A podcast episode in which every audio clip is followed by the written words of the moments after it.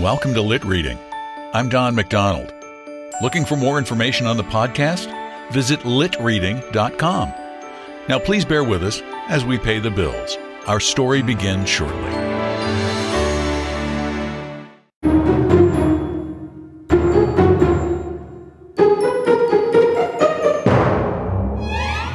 Welcome to Lit Reading.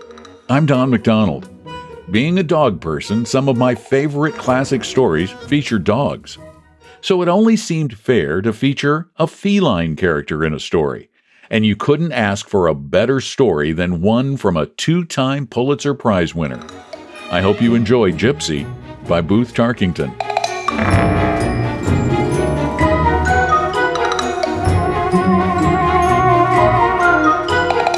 On a fair Saturday afternoon in November, Penrod's little old dog Duke returned to the ways of his youth and had trouble with a strange cat on the back porch. This indiscretion, so uncharacteristic, was due to the agitation of a surprised moment, for Duke's experience had inclined him to a peaceful pessimism, and he had no ambition for hazardous undertakings of any sort. He was given to musing, but not to avoidable action, and he seemed habitually to hope for something which he was pretty sure would not happen. Even in his sleep, this gave him an air of wistfulness. Thus, being asleep in a nook behind the metal refuse can, when the strange cat ventured to ascend the steps of the porch, his appearance was so unwarlike that the cat felt encouraged to extend its field of reconnaissance. For the cook had been careless, and the backbone of a three-pound whitefish lay at the foot of the refuse can. This cat was, for a cat, needlessly tall, powerful, independent, and masculine. Once, long ago, he had been a roly-poly pepper-and-salt kitten. He had a home in those days, and a name, Gypsy, which he abundantly justified. He was precocious in disposition. Long before his adolescence, his lack of domesticity was ominous, and he had formed bad companionships. Meanwhile, he grew so rangy and developed such length and power of leg and such traits of character that the father of the little girl who owned him was almost convincing when he declared that the young cat was half bronco and half Malay pirate, though in the light of Gypsy's latter career, this seems bitterly unfair to even the lowest order of broncos and Malay pirates. No, Gypsy was not the pet for a little girl. The rosy hearthstone and sheltered rug were too circumspect for him. Surrounded by the comfort of middle-class respectability and profoundly oppressed even in his youth by the Puritan ideals of the household, he sometimes experienced a sense of suffocation. He wanted free air, and he wanted free life. He wanted the lights, the lights and the music. He abandoned the bourgeoisie irrevocably. He went forth in a May twilight, carrying the evening beefsteak with him, and joined the underworld. His extraordinary size, his daring, and his utter lack of sympathy soon made him the leader, and at the same time the terror of all the loose-lived cats in a wide neighborhood. He contracted no friendships and had no confidants. He seldom slept in the same place twice in succession, and though he was wanted by the police, he was not found. In appearance, he did not lack distinction of an ominous sort. The slow, rhythmic, perfectly controlled mechanism of his tail, as he impressively walked abroad, was incomparably sinister. This stately and dangerous walk of his, his long, vibrant whiskers, his scars, his yellow eyes so ice-cold, so fire-hot, haughty as the eye of Satan, gave him the deadly air of a mousquetaire duelist. His soul was in that walk and in that eye. It could be read. The soul of a bravo of fortune, living on his wits and his valor, asking no favors, and granting no quarter. Intolerant, proud, sullen, yet watchful and constantly planning.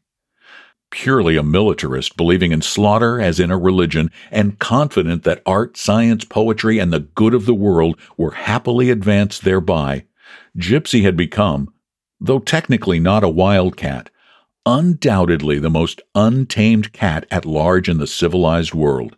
Such, in brief, was the terrifying creature which now elongated its neck, and over the top step of the porch bent a calculating scrutiny upon the wistful and slumberous Duke. The scrutiny was searching, but not prolonged. Gypsy muttered contemptuously to himself, "Oh, Sheol, I'm not afraid of that." And he approached the fishbone, his padded feet making no noise upon the boards.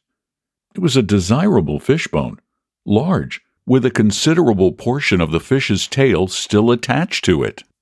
It was about a foot from Duke's nose, and the little dog's dreams began to be troubled by his olfactory nerve. This faithful sentinel on guard even while Duke slept signaled that alarums and excursions by parties unknown were taking place, and suggested that attention might well be paid. Duke opened one drowsy eye. What that eye beheld was monstrous. Here was a strange experience, the horrific vision in the midst of things so accustomed. Sunlight fell sweetly upon porch and backyard. Yonder was the familiar stable, and from its interior came the busy hum of a carpenter shop established that morning by Duke's young master in association with Samuel Williams and Herman. Here, close by, were the quiet refuse can and the wanted brooms and mops leaning against the lattice wall at the end of the porch, and there, by the foot of the steps, was the stone slab of the cistern, with the iron cover displaced and lying beside the round opening where the carpenters had left it not an hour ago after lowering a stick of wood in the water to season it. All about Duke were these usual and reassuring environs of his daily life, and yet it was his fate to behold, right in the midst of them, and in ghastly juxtaposition to his face, a thing of nightmare and lunacy. Gypsy had seized the fishbone by the middle. Out from one side of his head, and mingling with his whiskers, projected the long, spiked spine of the big fish. Down from the other side of that ferocious head dangled the fish's tail, and from above the remarkable effect thus produced shot the intolerable glare of two yellow eyes. To the gaze of Duke, still blurred by slumber, this monstrosity was all of one piece.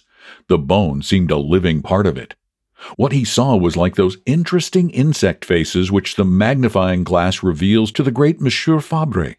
It was impossible for Duke to maintain the philosophic calm of Monsieur Fabre, however. There was no magnifying glass between him and this spined and spiky face.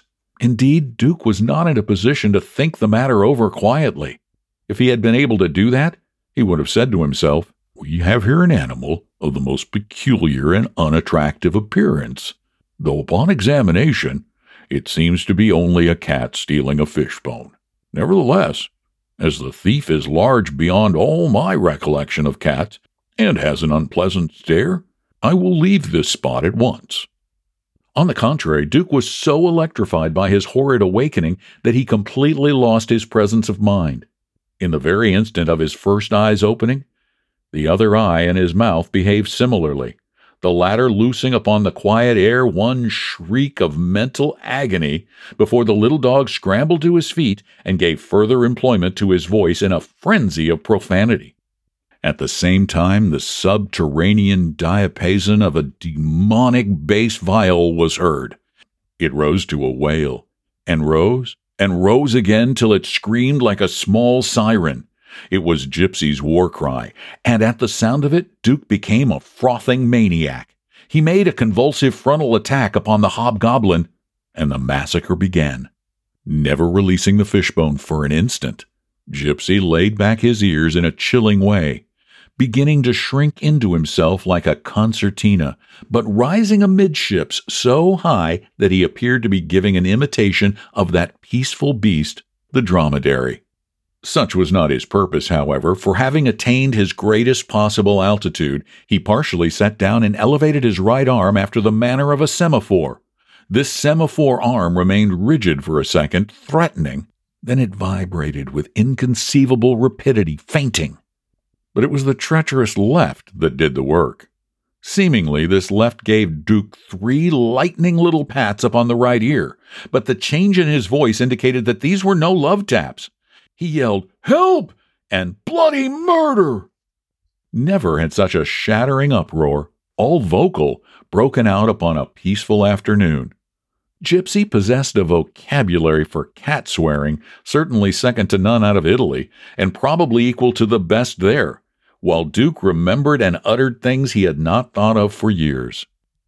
The hum of the carpenter shop ceased, and Sam Williams appeared in the stable doorway. He stared insanely. "My gorry!" he shouted. "Duke's having a fight with the biggest cat you ever saw in your life! Come on!" His feet were already in motion toward the battlefield, with Penrod and Herman hurrying in his wake. Onward they sped, and Duke was encouraged by the sight and sound of these reinforcements to increase his own outrageous clamors and to press home his attack. But he was ill-advised.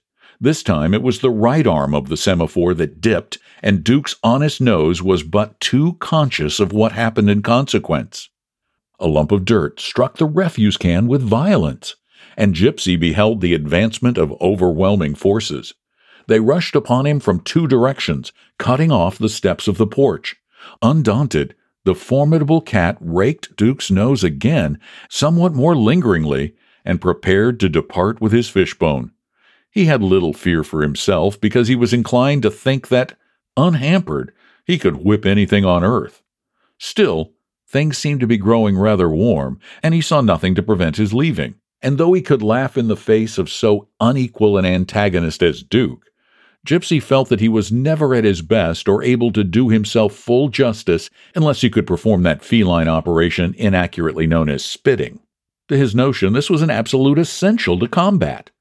But as all cats of the slightest pretensions to technique perfectly understand, it can neither be well done nor produce the best effects unless the mouth can be opened to its utmost capacity so as to expose the beginnings of the alimentary canal down which, at least that's the intention of the threat, the opposing party will soon be passing.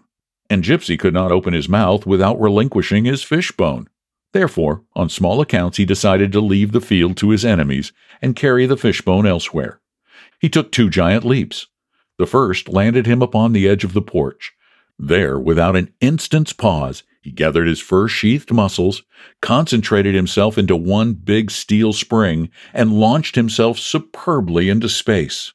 He made a stirring picture, however brief, as he left the solid porch behind him and sailed upward on an ascending curve into the sunlit air.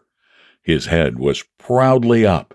He was the incarnation of menacing power and of self-confidence. It is possible that the whitefish's spinal column and flopping tail had interfered with his vision, and in launching himself he may have mistaken the dark round opening of the cistern for its dark round cover. In that case, it was a leap calculated and executed with precision, for as the boys clamored their pleased astonishment, Gypsy descended accurately into the orifice and passed majestically from public view. With the fishbone still in his mouth, and his haughty head held high, there was a grand splash.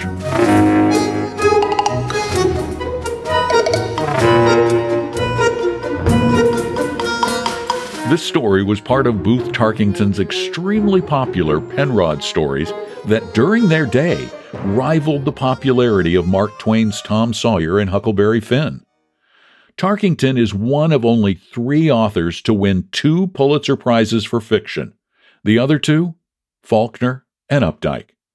Thanks for listening to the stories here at Lit Reading, and please again, I'm going to ask you to tell people, spread the word, because that's how we build the popularity of this, and that's the whole point, to get as many people listening as possible. Also, you can help a lot if you go to Apple Podcasts, and I know it can be a pain for some of you because you don't use it, but go to Apple Podcasts, sign in there, and leave a review because those do help a lot. Thanks again for listening to Lit Reading. I'm Don McDonald.